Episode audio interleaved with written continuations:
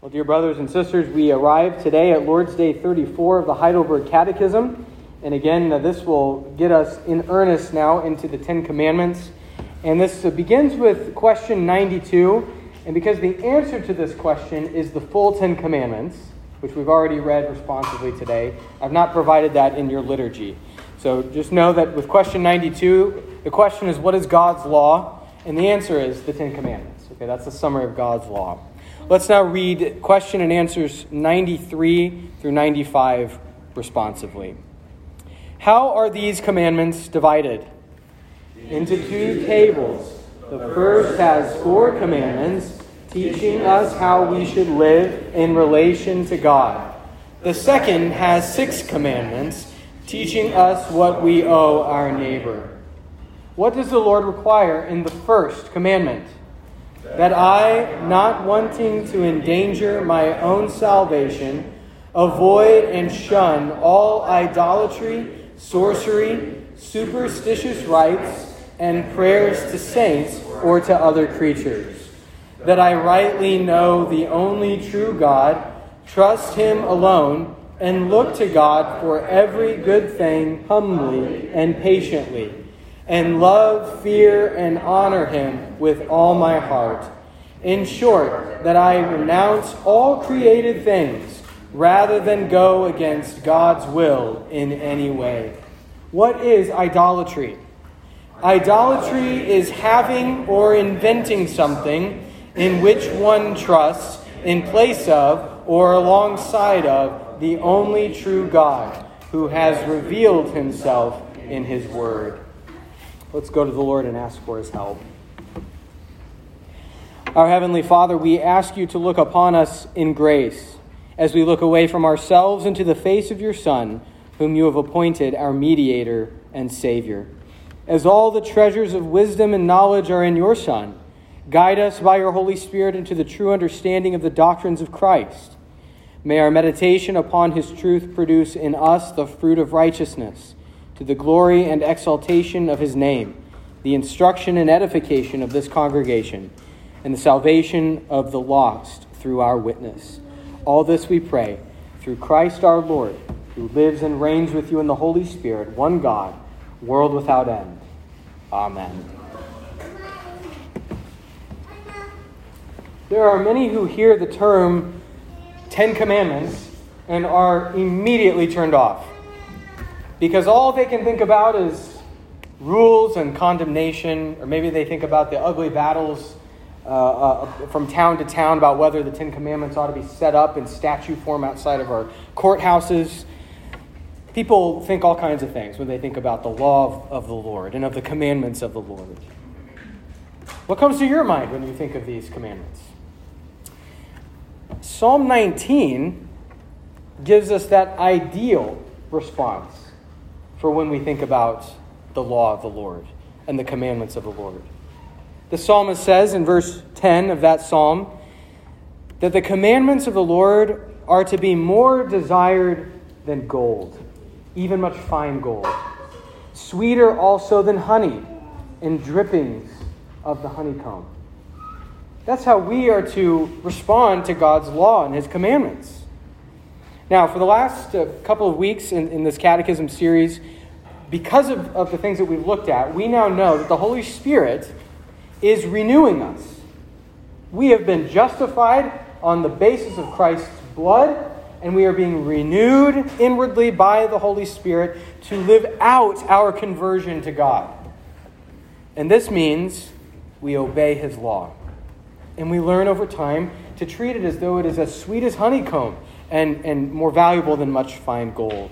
And we begin more and more to do what it says.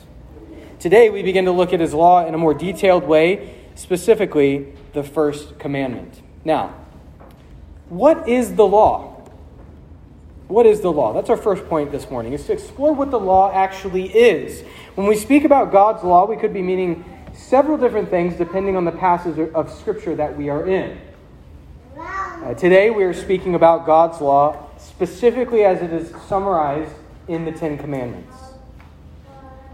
Um, question 92 teaches us that that is the main thing that we're focusing on when, when it comes to sanctification, conversion, and the Christian life. Okay, the Ten Commandments. Now, are there other commandments? Of course there are. There's many commandments in both the Old and the New Testaments that uh, it is incumbent upon Christians to obey. But these ten briefly show us the main categories that the many different individual commandments can be placed under. So, within this brief list of Ten Commandments are comprehended the full moral standard of God. In, again, in brief and summarized form. Scripture gives us the Ten Commandments in two different places. Exodus 20, that's when the Israelites are at Mount Sinai. And then again in Deuteronomy 5, in the plains of Moab, a full generation later before they're about to walk into the promised land. They are given and preached again by Moses. But there are many other passages all throughout Scripture that repeat these commandments, that expand, that apply them to particular situations, overall, that interpret these commandments. So that, once again, as we speak in summary fashion about these ten, we recognize that they go very deep. And that it is not, we're not saying that there's only these Ten Commandments in Holy Scripture. We'll see this as we move along in this series in the Ten Commandments in the weeks to come. So that, that here's what we're talking about when we are talking about the law of God. We are talking about God's will for our lives. What does God require of you? What pleases Him? What does He want you to do and not to do? That's what the law of God is uh, speaking to us about. If you want to know not just what pleases the Lord, but also what it looks like to be converted, what does it look like to live a life that is truly converted to God, a life of repentance, a spirit filled life, it looks like obedience to God's commandments. And our Lord Jesus Christ has made it even easier to remember these commandments by summarizing them even further for Christians to remember he says that the Ten Commandments can be brought down even to two love God with your whole self, and love your neighbor as yourself. As we say pretty much every other week. That's Matthew 22, 37 through 40. You must love God, you must love your neighbor. And generally speaking, the Ten Commandments are divided into those two tables. First four being our duties to God, and the last six being our duties to our fellow man and woman. Secondly, we look uh, now specifically at the first commandment. What does it look like to love God? If that's what the first table of the commandments is all about, our love and our duties toward God, what does it look like to love God? The first commandment tells us chiefly, You shall have no other gods before me. If you claim to love God, then you will put to death foreign gods and idols. Sounds simple enough if you do not seem to be dabbling in other religions. If you're not up to sorcery in your garage, then sometimes we can let ourselves off the hook and say, well, then I'm good to go on commandment number one. Uh, I, don't, I don't worship Allah. I am not going to a Buddhist temple. I'm not uh, dealing with, with runes and sorcery and things like that. I'm all good. But the commandment is far more reaching than that. Question and answer 94 gives us this negative list. It says that having no other gods means staying clear of all idolatry, sorcery, superstitious rites, prayers to saints, or other creatures. Now, each of these can be found and are condemned in Scripture. But why do these other things amount to having another God other than the one true living God? Why does it amount to idolatry to dabble in sorcery or to pray to saints or other creatures and, and superstition and so forth. Why is that actually bowing down to other gods? Isn't superstition actually, it's, it's a side thing, isn't it? Maybe it's related to idolatry, but we tend to categorize it kind of, it's an ancillary, secondary thing. Uh, we convince ourselves that there's no real worship that's being offered to some other God. Because again, it's just a side thing. It's a side, it's religious side gig. I'm not bowing down to Allah uh, or any other known God, and therefore, what I'm up to, whatever happens to be, it's not really idolatry. Right? Question and answer 95 gives us great clarity on this. It shows us that idolatry is having or inventing something in which one trusts in place of or alongside of the only true God. Having or inventing something that you have as a means of trusting in it, either instead of God or alongside of God. Our scripture readings that we've uh, looked at in this service have made this clear. There is outright idolatry that must be handled. Uh, we saw that in Genesis 35. Jacob makes his whole family get rid of their household gods. These are figurines. More, more of an ancient pagan, the idea that we have with ancient pagan peoples. Although it's not as though these kinds of figurines are gone from the world. So there's a kind of outright idolatry, idolatrous figurines. That's pretty obvious.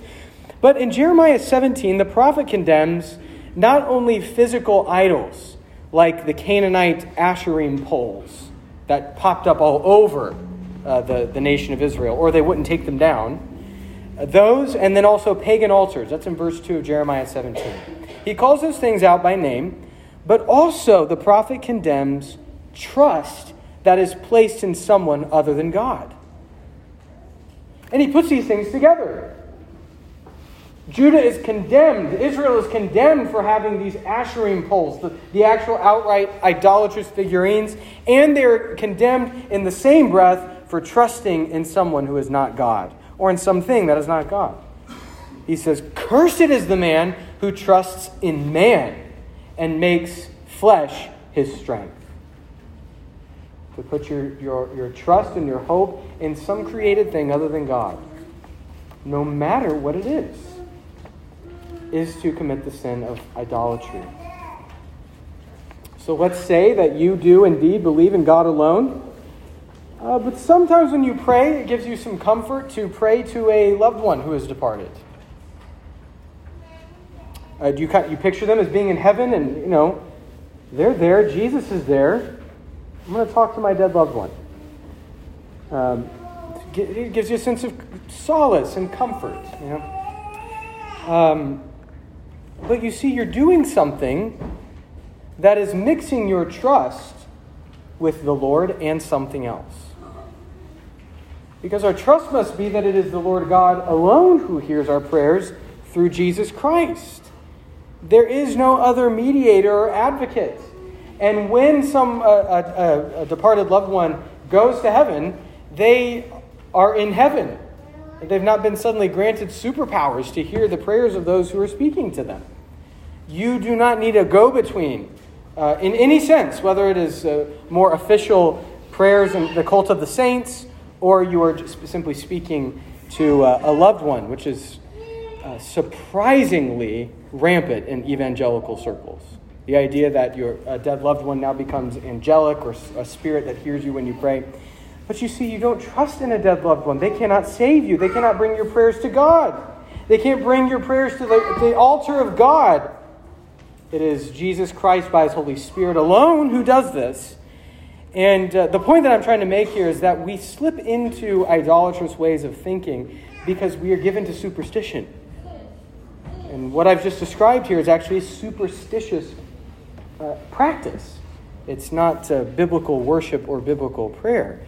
Uh, so perhaps indeed you mostly trust in God, but prayers to anything or anyone else is actually a superstitious act of trust in something that is other than God. And um, you know, we could go on and on about this. Lots of examples. Talisman, talismans. I don't know what the plural would be for that. A lucky rabbit's foot, or something that you, you know, a certain, a certain um, habit that you have that you, you can't do something unless you've gone through these steps. It's become almost religious for you. You feel like something bad will happen if you don't go through a particular ritual. These are, you know, we are human beings that are given to superstition. And we are doing these things because our trust is always, never fully in God alone. So we must, you know, in learning to obey the first commandment, we must turn our whole selves to God the triune God of Holy Scripture and Him alone.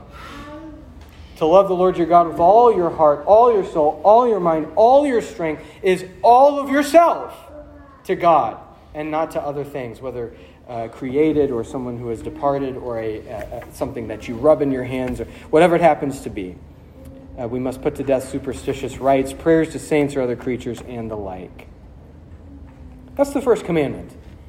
And our catechism helps us to recognize the, the, uh, how prevalent idolatry actually is in the hearts of sinners.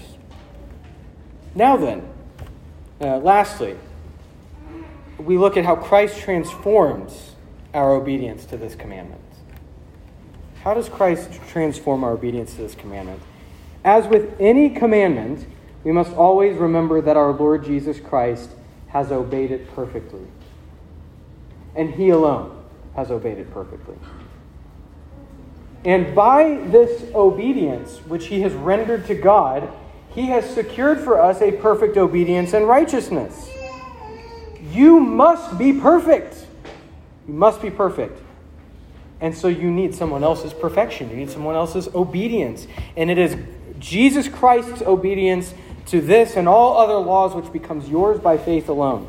It is by faith in Him. It is, as the Catechism says in question and answer 60, it is as if you had never sinned nor been a sinner, and as if you had been as perfectly obedient as Christ was obedient for you. That is, the, that is how God comprehends you.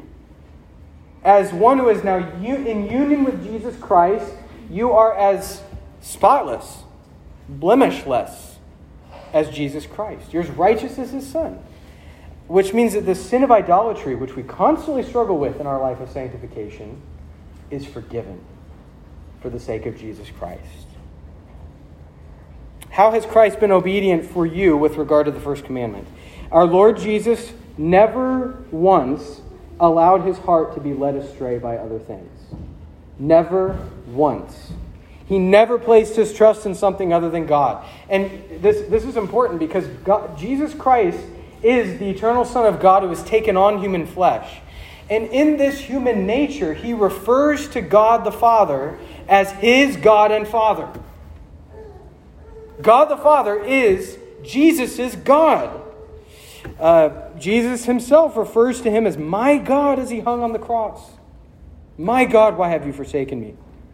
Jesus declared in his resurrection in John chapter 20, verse 7, he comes out of the tomb and he says, I am ascending to my God. And it is this God that Jesus always perfectly trusted in. Always. The devil tempted our Lord to look away from God and to trust in all manner of things food or political power, even trust in the devil himself, as we saw in Matthew 4. What did Jesus say? Begone, Satan, for it is written, You shall worship the Lord your God, and him alone shall you serve. Because to give into these particular temptations would be to now trust in something that is not God. And Jesus never once faltered.